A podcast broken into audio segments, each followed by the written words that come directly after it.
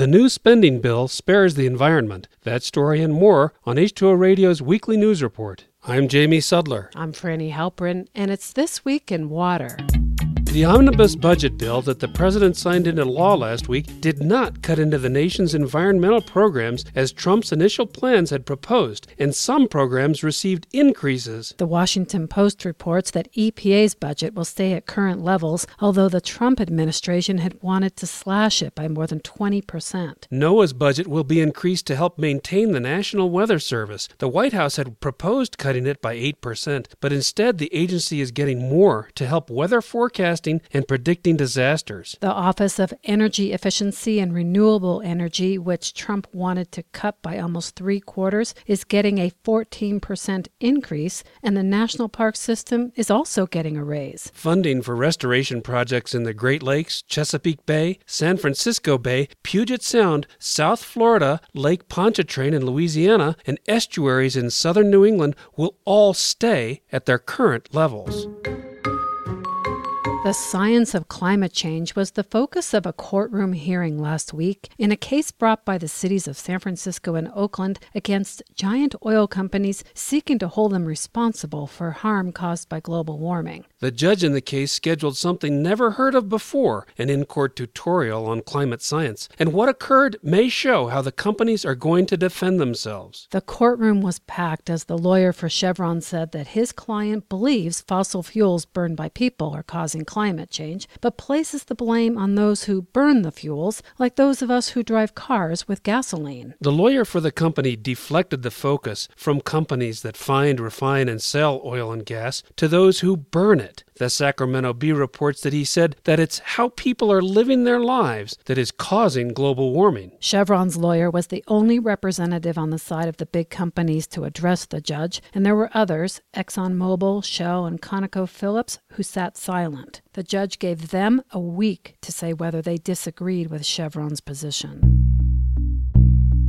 The U.S. Supreme Court is allowing two class action lawsuits against state and local officials to proceed for the lead contamination in Flint, Michigan. A lower court had dismissed the cases, but now the plaintiffs can proceed to show their civil rights were violated when the city switched its water source from Lake Huron to the Flint River four years ago. The switch caused lead contamination in the city's system. No level of exposure to lead is safe. Fifteen current or former state and city employees have been charged in related criminal cases, and it was learned last week that a new investigation has begun into financial fraud in the water crisis. The lead investigator for the state attorney general told a legislative committee that he believes there was a significant financial fraud that drove the city's switch to a water supply contaminated with lead. The Detroit Free Press reports he said that greed and personal profit motivated the decision. Before last week's revelation, many thought that the people responsible for the disaster had only been careless or reckless. State Senator Coleman Young II said the information added a sinister and ghoulish layer to the Flint disaster.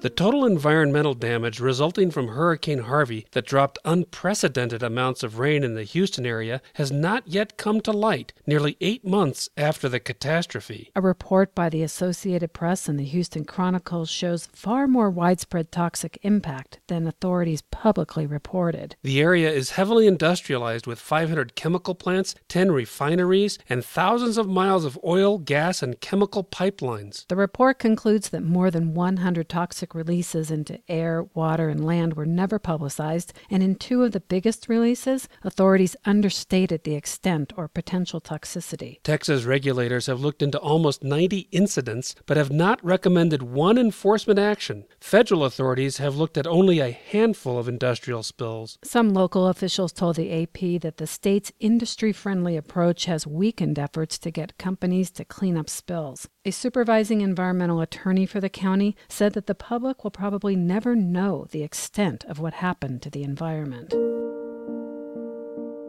And finally, this week, as oceans are being impacted by climate change, plastics, and overfishing, researchers are working against the clock to document marine life and how it's faring. But it's not easy to observe sea creatures in the field without being noticed and spooking them with noise and gadgets, until now, perhaps. Meet SoFi, short for a soft robotic fish that was developed by researchers at MIT. It's the first robot to be able to swim in an undulating manner similar to a real fish, darting up and down and turning. It's quite convincing because of its soft body that makes it wiggle like the best of them and not give itself away. The team controls the fish with a waterproofed Super Nintendo controller and uses a custom acoustic communication system to change SoFi's speed and have it make specific moves and turns. According to a press release from MIT, SoFi did test dives in the Rainbow Reef in Fiji and swam at depths of more than 50 feet for up to 40 minutes at once, nimbly handling currents and taking high resolution photos and videos using, what else, a fisheye lens. None of the nearby inhabitants seemed to mind the mechanical interloper. The researchers who are from MIT's Computer Science and Artificial Intelligence Lab say they hope to use SoFi's onboard camera to recognize and follow a specific type of fish, and they plan to build a whole school of robots with sensors to monitor ocean conditions. The team views using soft robotic fish as a first step toward developing an underwater observatory of sorts that could help us learn more about ocean health and possibly uncover some of the mysteries of the seas. To check out a video of SoFi, go to our website at h2oradio.org. That's it for This Week in Water. We'll see you next time. This Week in Water is supported by the American Waterworks Association, bringing together the best and brightest minds in the water sector at ACE 18.